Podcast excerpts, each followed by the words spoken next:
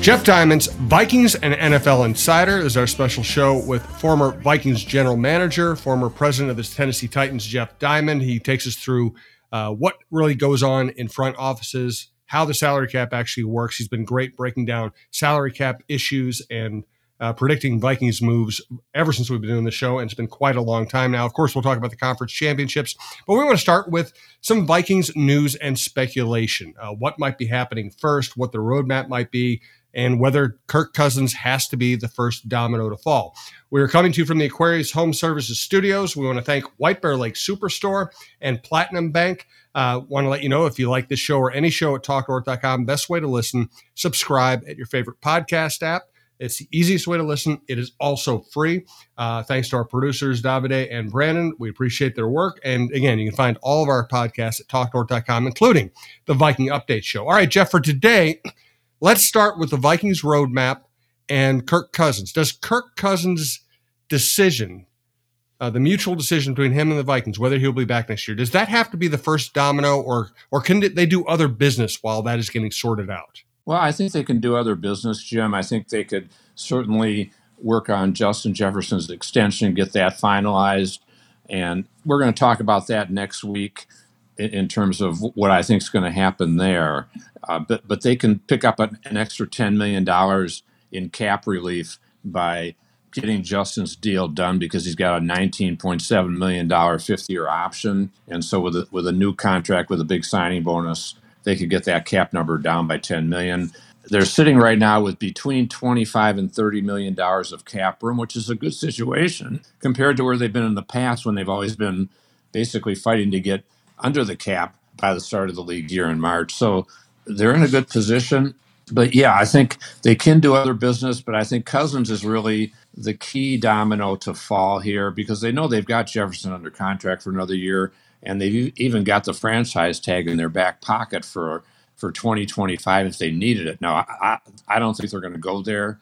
As I said, we'll talk more about that next week. But in terms of Cousins, the decision is pretty clear cut. Do you re sign him? He can't be franchised. So you want to get, if you're going to bring him back, you want to get something done before March 11th, which is the start of free agency. And it's basically about six weeks away. The clock is ticking for Kwesi Adofo-Mensah. And so I'm sure they've already decided that yes, they want him back or no, they're going to go a different direction. But in my opinion, I, I think it's, it certainly makes sense. And we've talked about this before to re sign Cousins on a, a two-year extension, whether you fully guarantee it or not, at about 45 million a year, because it's going to take that money to get him done. I don't, I don't know that they have to go to 50 uh, when he's coming off the Achilles, but there are going to be teams that are potentially interested in him that have pretty good talent around them, and, and one of them that's been speculated is the Atlanta Falcons, where they've had trouble with Ridder and Heinicke and Belichick and Harbaugh are interviewing there, and, and you know that if, if they took, took took that job, that they would want to get a, a more established quarterback. Cousins is the best quarterback on the free agent market. He and Baker Mayfield, and uh, Cousins is, is, certainly has a better pedigree than Baker, even though he had a pretty good season. But it looks like he's going to resign in Tampa. The rest of the free agent crop is pretty weak when you're talking about guys like Gardner Minshew, J- Ryan Tannehill, Jake Browning, Mason Rudolph, Joe Flacco, Drew Lock, Jameis Winston, Jacoby Brissett. So you can see that for the quarterback needy teams, and a lot of them are looking at the draft, certainly, but they may want a bridge starter, as was the case with Mahomes, with Alex Smith, as we've talked about. So to me, if you want to get Cousins back, you better get him signed before free agency starts and the other thing about Atlanta, Jim, is that Kirk's wife Julie is from Atlanta, mm-hmm. so that that's a little bit scary too. I'm sure in that regard. But we know we know Kirk wants to be here. He's got a great su- supporting cast of skill players with with Jefferson and Hockenson and Addison, uh, an offensive line that needs to play better, but has a lot of high draft picks. And then you talk about in terms of him knowing the offense, having a good connection with O'Connell, it all makes sense that he comes back for a couple of years. The difficulty is going to be if, if all of a sudden he wants a third year guaranteed And that was the problem, I think, getting the deal done last year. So we'll see how that plays out.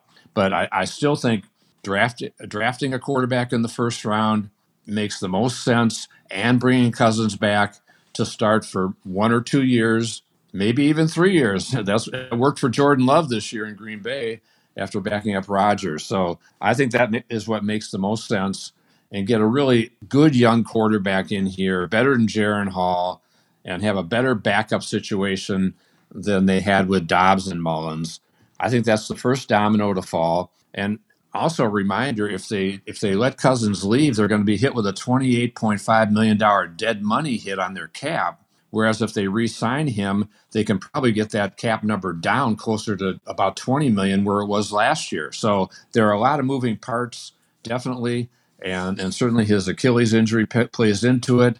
It could soften the market, but maybe not because players have recovered and come back very well from the Achilles. And so, yeah, I think that's the first thing to fall.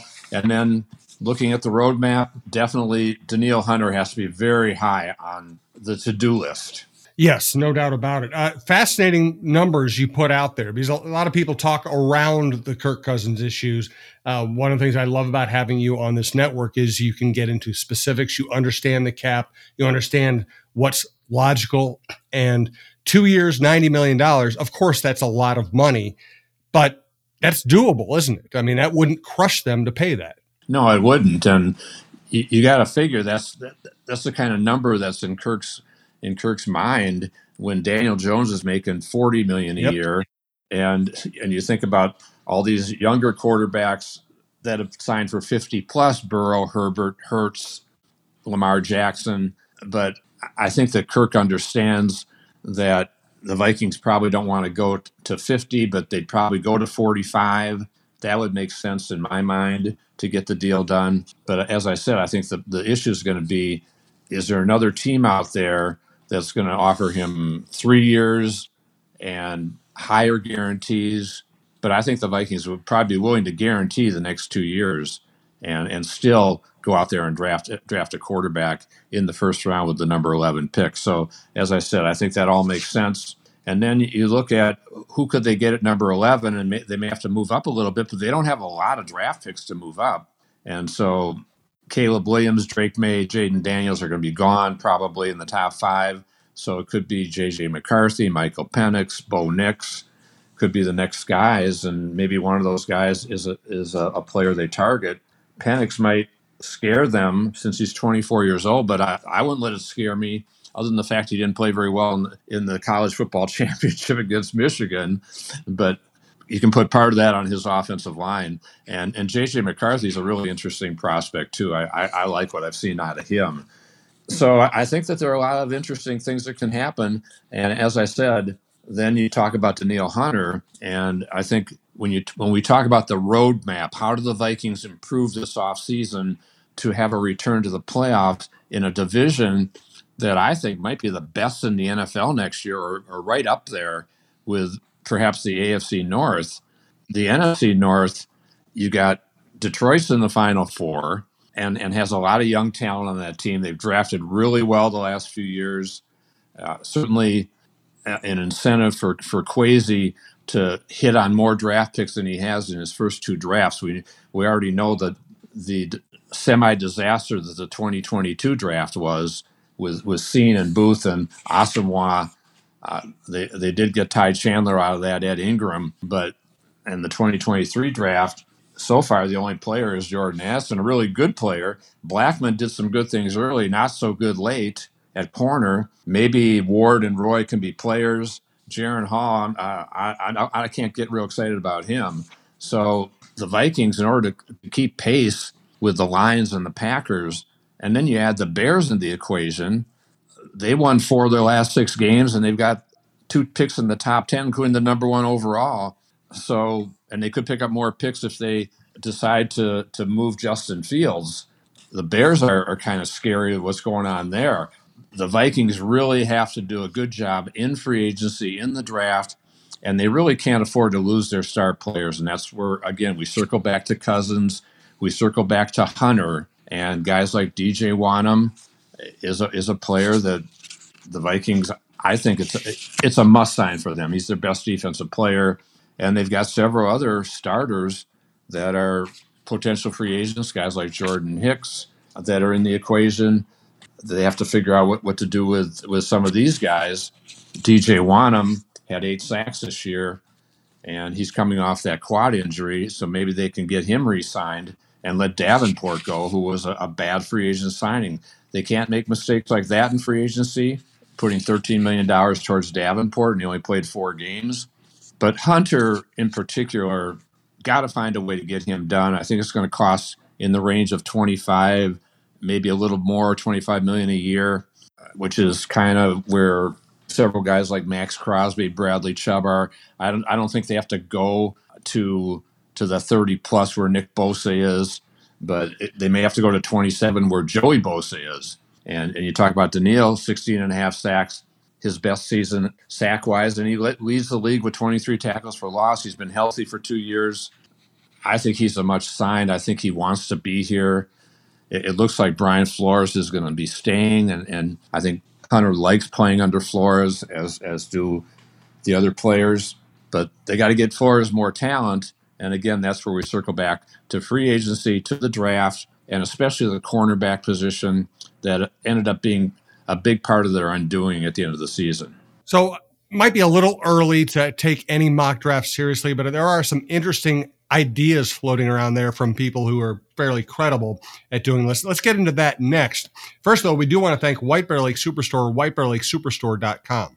Yeah, thanks, Jim the White Bear Lake Superstore, Buick GMC, with my great friend owner Paul Rubin, General Manager Charlie Guttrell. They're fantastic staff. Minnesota's number one volume Buick GMC dealer, six years running with the best selection and their super friendly premium team. Check out their great website, whitebearlakesuperstore.com, and you will see $3,500 purchase allowance plus $2,500 trade assistance on 2023 and 2024 GMC Sierra 1500s. 1.9% APR plus up to a $1,750 purchase allowance on 2023 Buick Envisions, 1.9% APR plus a $500 purchase allowance on 2024 GMC Terrains, and the world's first all electric super truck, the GMC Hummer EV pickup and SUV. The White Bear Lake Superstore is the Quigley 4x4 van superstore. They are a certified elite dealer. Only 7% of GM dealers make the cut. Visit in person at 3900 Highway 61 North in White Bear Lake or online at whitebearlakesuperstore.com for all your vehicle needs and the premium experience.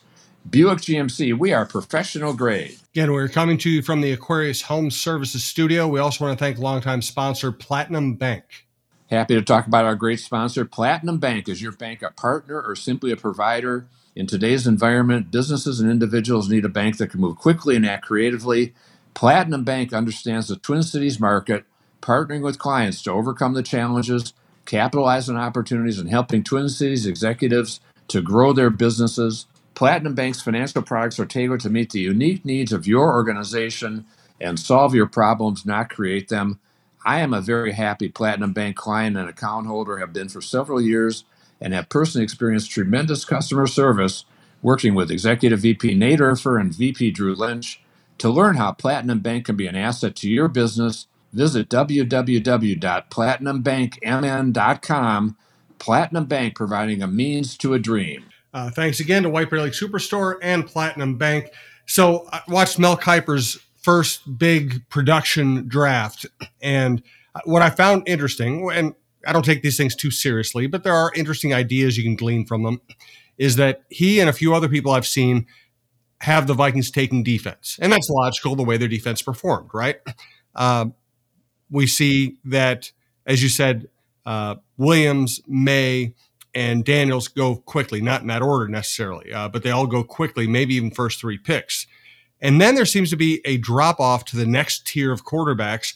And it looks like, you know, if if the mock drafts are end up being anything accurate, you, the Vikings could have a chance at McCarthy, Penix, Nix, or anybody else.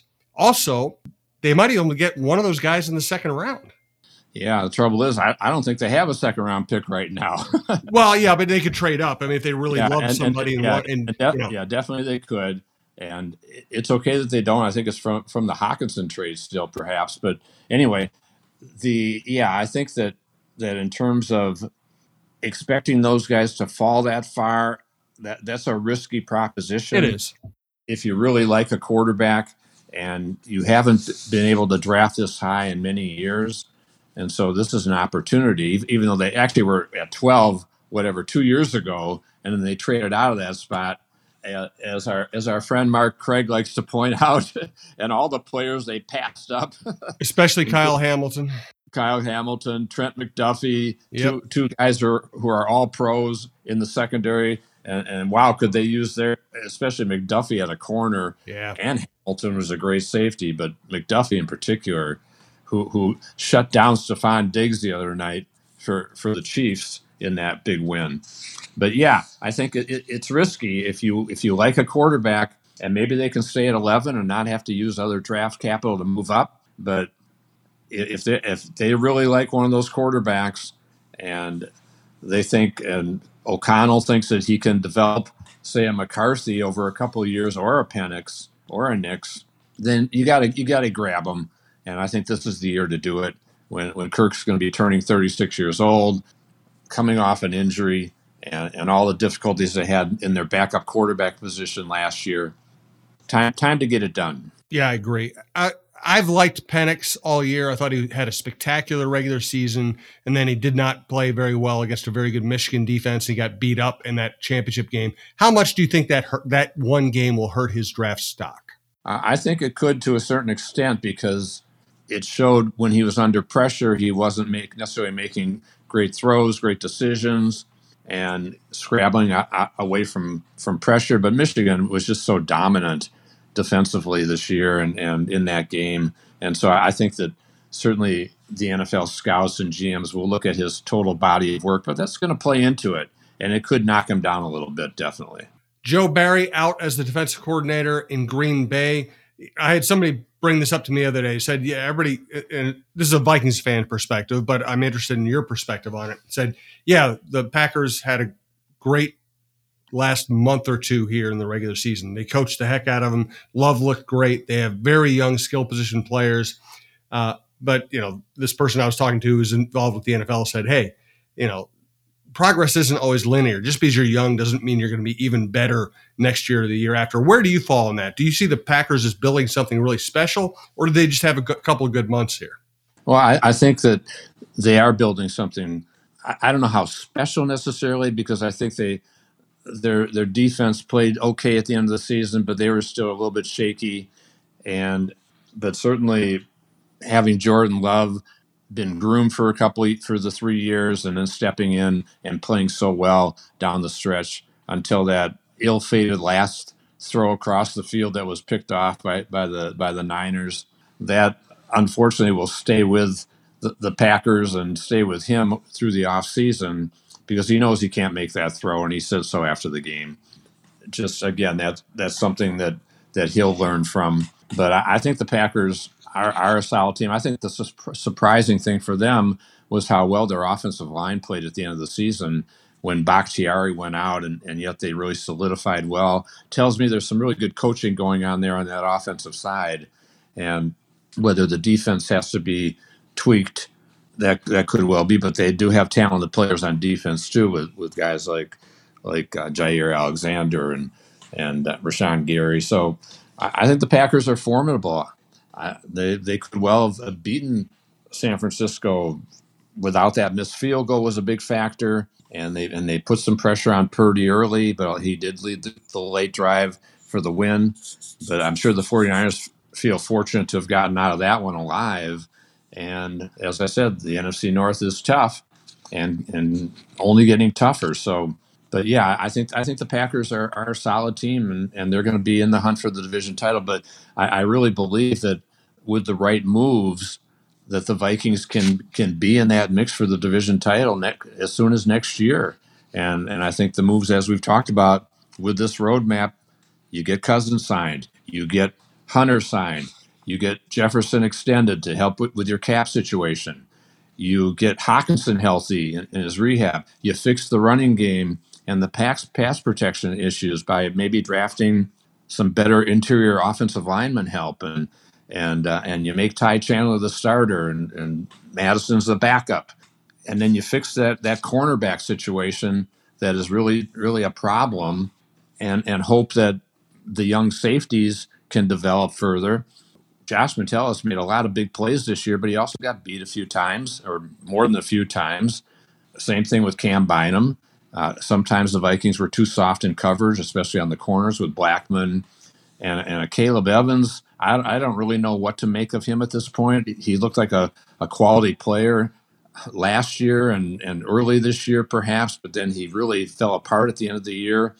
I think he lost confidence when he got beat by Tee Higgins a couple times in that Cincinnati loss that was costly. Blackmon gives up the winning touchdown against Courtland Sutton in Denver.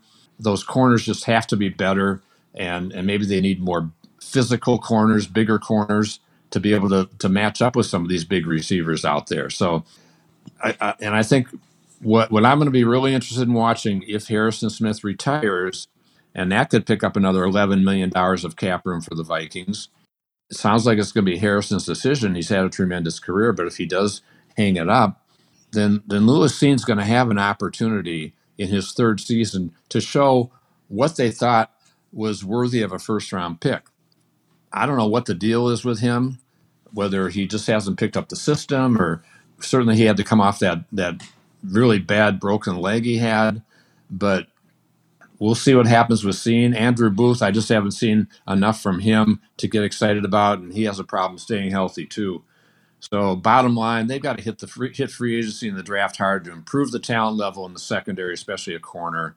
They only had five interceptions from their cornerback group, and, and Byron Murphy Jr. I, I think he, he's a pretty good player, but I don't know that he's you necessarily want him as your number one corner. I think he's a, he's a he's a good player. I don't think he's a great player. So a lot of, lot of, as we said, a lot of moving parts in the roadmap. They also have to get Greg Joseph re-signed if they choose to do that. He had an up and down year, but finished really strong. I think he made his last 15 kicks.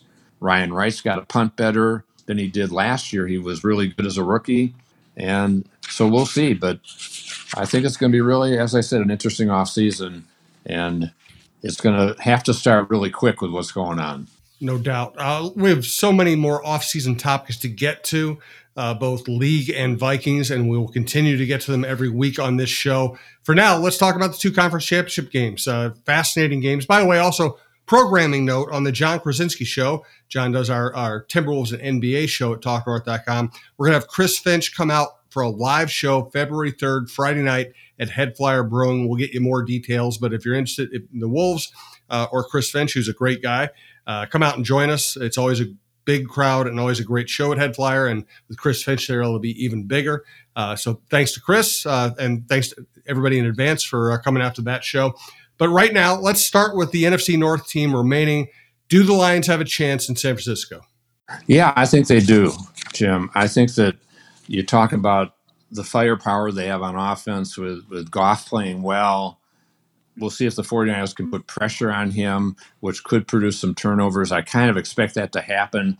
But if he plays a clean game, and Amon-Ra St. Brown is, is a star receiver, we know he makes big plays.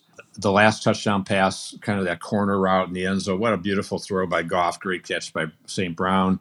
Jahmyr Gibbs, uh, people kind of criticize that pick when the Lions made it. He's turning into a, a heck of a exciting running back and, and LaPorta, a great offensive line, but they're going to be missing starting guard Jonah Jackson.